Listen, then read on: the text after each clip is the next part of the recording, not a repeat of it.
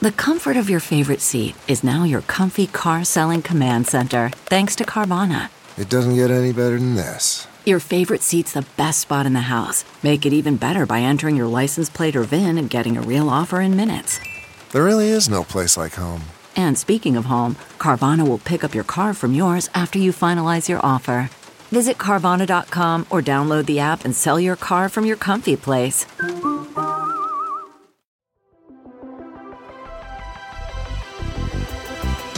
Welcome to the Gaming Ride Home podcast for Thursday, July 2nd. I am Kyle Hilliard. Here's a whole bunch of video game stuff that happened recently. Video games might cost $10 more in the next console generation. Amazon is making a Fallout show with the creators of Westworld. And I played a bunch of Mortal Shell, a Dark Souls inspired game that is releasing later this year. There is a good chance Xbox Series X and PlayStation 5 games may be more expensive. The price of new AAA video games has remained remarkably consistent over the course of the last two generations. During the PlayStation 2, Xbox, and GameCube era, new games were usually about $50, and then that price jumped to $60 for the Xbox 360 and PlayStation 3 generation, and it has basically remained that way for about the last 15 years. There are obvious exceptions all over the place, especially when you factor in digital games and collector's editions, but generally speaking, if you want to play that big new game the day it comes out, $60 has been the expectation.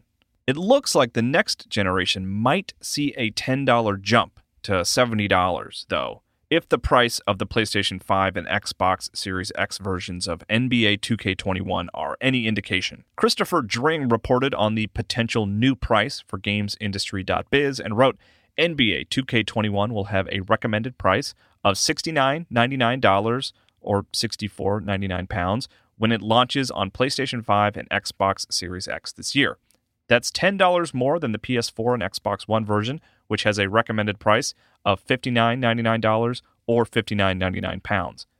It's the first hint that the next generation may lead to higher software prices as development costs are expected to increase with the new machines. The Xbox One and PS4 versions are due out on September 4th, with the PS5 and Xbox Series X editions set to launch alongside the new machines later this year. 2K says the more expensive versions have been built from the ground up for next generation consoles. That's from gamesindustry.biz, and the story is linked in the show notes. I don't want video games to get more expensive. It's already an expensive hobby, but a jump like this is inevitable. The fact that video games have been able to maintain a $60 price for as long as they have is impressive. Mat Piscatella, a video game analyst for NPD, shared his own thoughts about the price jump on Twitter, writing, $59.99 in 2005 equates to somewhere around $79 today, so it is the time where a price bump is not unreasonable. Price sensitivity in the launch window of big games is low, and focus on digital distribution allows for great flexibility in pricing, both promotional and otherwise. I don't think this will be the case, sadly, but I would gladly pay more for a video game if there was a promise that elements like microtransactions or loot boxes would be stripped from the experience. I would happily pay more for a version of Overwatch that just axed loot boxes entirely, for example. That won't be the case moving forward into the next generation, unfortunately. I think the status quo will move forward loot boxes and microtransactions galore, and that price will jump up 10 bucks. It's a bummer, but it's the cost of progress, I guess, unfortunately.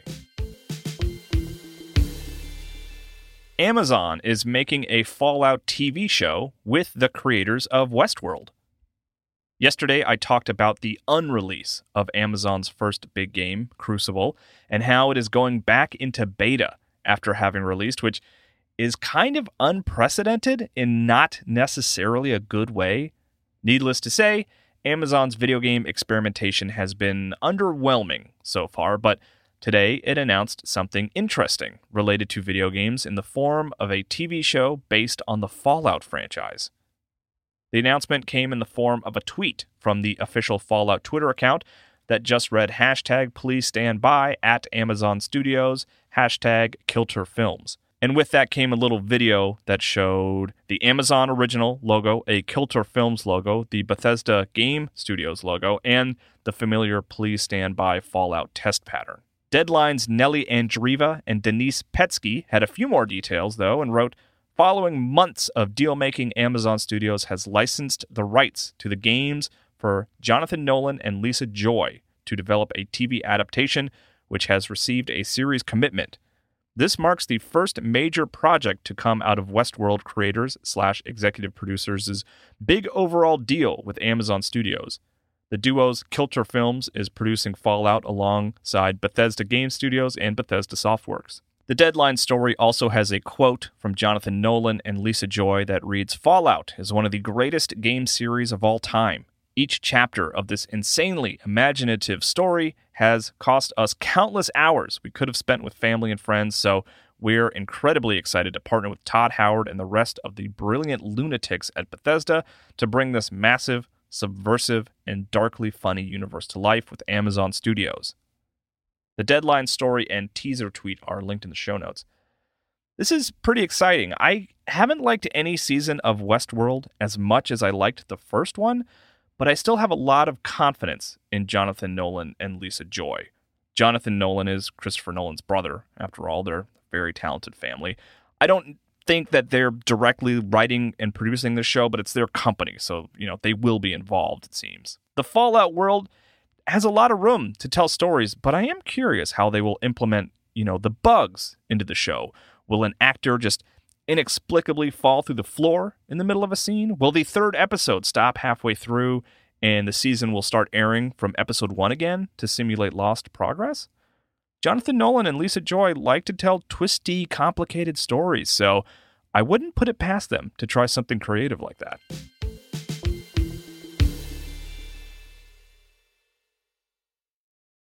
Getting the smile and confidence you've been dreaming about, all from the comfort of your home?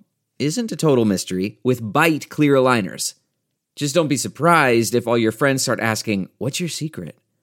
Begin by ordering your at home impression kit today for only $14.95. Byte clear aligners are doctor directed and delivered to your door. Treatment costs thousands less than braces, plus, they offer flexible financing, accept eligible insurance, and you can pay with your HSA FSA. Get 80% off your impression kit when you use code WONDERY at Byte.com. That's B Y T E.com. Start your confidence journey today with Byte. Delve into the shadows of the mind with Sleeping Dogs, a gripping murder mystery starring Academy Award winner Russell Crowe. Now available on digital. Crowe portrays an ex homicide detective unraveling a brutal murder he can't recall. Uncovering secrets from his past, he learns a chilling truth. It's best to let sleeping dogs lie. Visit sleepingdogsmovie.com slash Wondery to watch Sleeping Dogs, now on digital. That's sleepingdogsmovie.com slash Wondery. Gonna try something a little bit different here, new for Gaming Ride Home, but I had a chance to get some hands on time with Mortal Shell recently, an upcoming game from developer Cold Symmetry. It's a game heavily inspired by Dark Souls and it frankly doesn't pretend otherwise, while also impressively managing to be somehow creepier than Dark Souls. The preview build I played opened with a bleach white creature creaking awake from some kind of slumber in shallow water. It's the kind of faceless creature you might see in an early Tool music video or something that H.R. Giger dreamed up, and it's it's very unsettling. Pretty quickly, I learned about at least one mechanic that separates Mortal Shell from Dark Souls, and it's the way you block attacks. Instead of holding up a weapon, you have an ability on a cooldown that makes your body temporarily harden and turn to stone. It looks cool, and it's rewarding to watch an enemy try and hit you, only to see their sword bounce off your stone body. You can also counter enemies with a carefully timed button press, which, if done correctly, opens up a window for an instant kill it's not quite as satisfying here as it is in, say, Sekiro, but I was always proud of myself when I pulled it off. The way you inhabit your character in the video game RPG sense also works a little differently. You find shells, the soulless husks of presumably expired soldiers that you literally enter and control. The first one I found was your standard knight character that seemed pretty balanced. Later, however, I found a shell more focused on endurance, who, instead of rolling, turned into a cloud of dust to get out of the way. That shell was definitely way more my speed, as I'm a big fan of running in for a hit and then getting out of there, especially when it comes to games inspired by Dark Souls. Every shell, or at least the two I found, has a collection of abilities that can be purchased, essentially leveling them up. I wasn't able to make my health or attack power numbers bigger, but I was able to increase the likelihood that a successful counter would do poison damage and stuff like that. I believe there are going to be four shells in the game, each essentially acting as a class. It also seems like your best bet will be to pick a shell and stick with it as switching requires you to go to specific locations around the world. You won't be traveling around with a collection of skin suits in your backpack and change them at will depending on your situation. I imagine you will find all four pretty early, stick with one you like, but maybe change every now and then for a boss fight or something if, if the fight calls for it. One thing I think Mortal Shell improves upon compared to Dark Souls, and I, I know everything gets compared to Dark Souls all the time, often unfairly, but I promise the comparison is pertinent here. But often in Dark Souls, you have all these items, and even when you read the description, it's not totally clear what they do, and sometimes using the item reveals even less. So you end up relying on the hive mind of the internet to help you out, which I don't love. I don't like leaving a game and going to the internet to learn how to play it. Mortal Shell has similarly opaque items, but the more you use them, the more you learn about them. Their descriptions expand, and you can even get better at using them. I picked up a lute, you know, a guitar from a fallen enemy, for example, and played it, but I sounded awful. But I, I played it a few more times, and it started sounding better, and I learned that I could use the lute to attract enemies. That same kind of knowledge expansion extends to things like mushrooms that you can pick up in the environment. The more you use them, the more you learn about them. It made me excited to try out items and experiment as opposed to just hoarding everything and hoping I don't use something in a way I probably wasn't supposed to. In my hour or so of playtime, I was surprised I never found the equivalent of a bonfire or an Estus flask. I reached out to Cold Symmetry to make sure I hadn't missed something, but my assumption was correct. The character you speak to to improve your shells resets the world and your health when you chat, but in terms of health regeneration, you are fully reliant on just items that you find in the environment, which is a big change compared to other Dark Souls inspired games. Overall, the game left a positive first impression. There's no denying the Dark Souls inspiration, but it has some unique mechanics and it is very, very creepy, especially in its opening moments. Mortal Shell is coming to Xbox One, PlayStation 4, and Epic Games Store later this year, and it should be releasing on Steam sometime in 2021. Here's what released today Biped, the co op puzzle platformer that looks like it could almost be a sequel to Astrobot Rescue Mission, is out today on Switch after having already been released for other platforms. Infliction is a game that released on Steam back in 2018 that currently sits at a very positive rating with 252 reviews, which is impressive. An extended cut version of the game is out on Switch today, and it apparently tasks you to, quote, wander through the heartbreaking remnants of a once happy family, piecing together clues and trying to atone for past sins, all the while a malevolent force dogs your footsteps, seeking violent retribution, according to the game's official description. It looks spooky.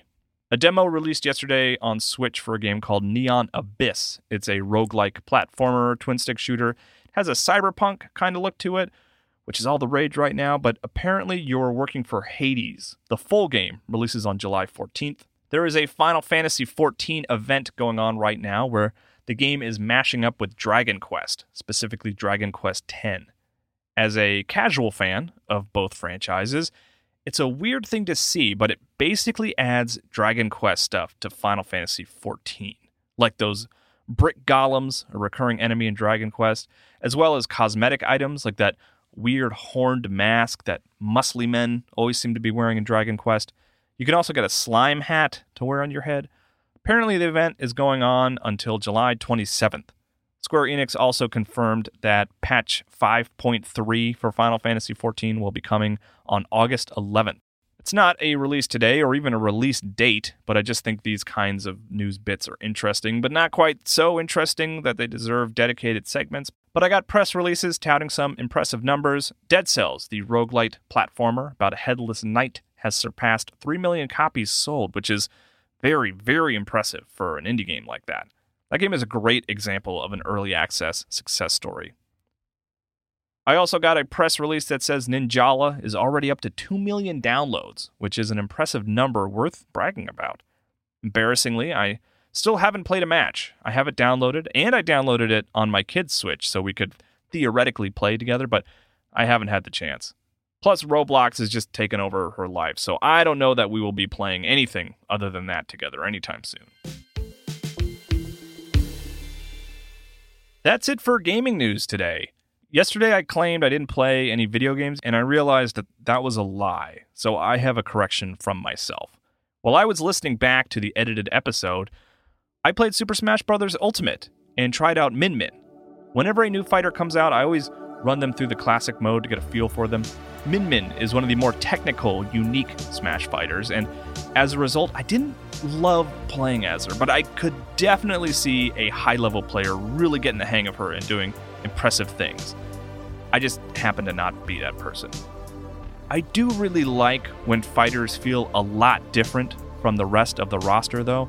I played as Terry from King of Fighters a bit yesterday, too, and I was more successful as him because he feels a little closer to your average Smash fighter, but given the choice, I think I would rather see more fighters like Min Min, who represent their home game very well and also play a little differently. If you have corrections or just feedback in general, feel free to send me tweets or DMs to either at Kyle M. Hilliard or at Gaming Ride Home, or you can send an email to Kyle at ridehome.info. Let me know if you want to hear stuff like the segment I did on Mortal Shell earlier, a preview, basically. I haven't done a lot of that for Gaming Ride Home, wanted to try it. Let me know what you think.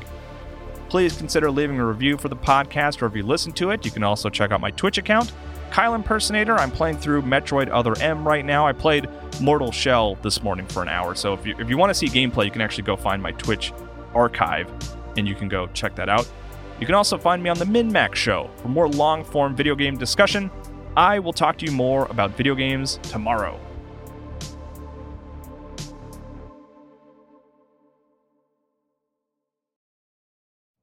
You know how to book flights and hotels. All you're missing is a tool to plan the travel experiences you'll have once you arrive. That's why you need Viator. Book guided tours, activities, excursions, and more in one place to make your trip truly unforgettable. Viator has over 300,000 travel experiences to choose from. Everything from simple tours to extreme adventures and all the niche, interesting stuff in between. So you can plan something that everyone you're traveling with will enjoy. Real traveler reviews give the inside scoop from people who've already been on the experiences you're considering. So you can plan with confidence. Free cancellation helps you plan for the unexpected, and 24 7 customer support means you can travel worry free. Download the Viator app now and use code Viator10 for 10% off your first booking in the app. Find travel experiences for you. Do more with Viator.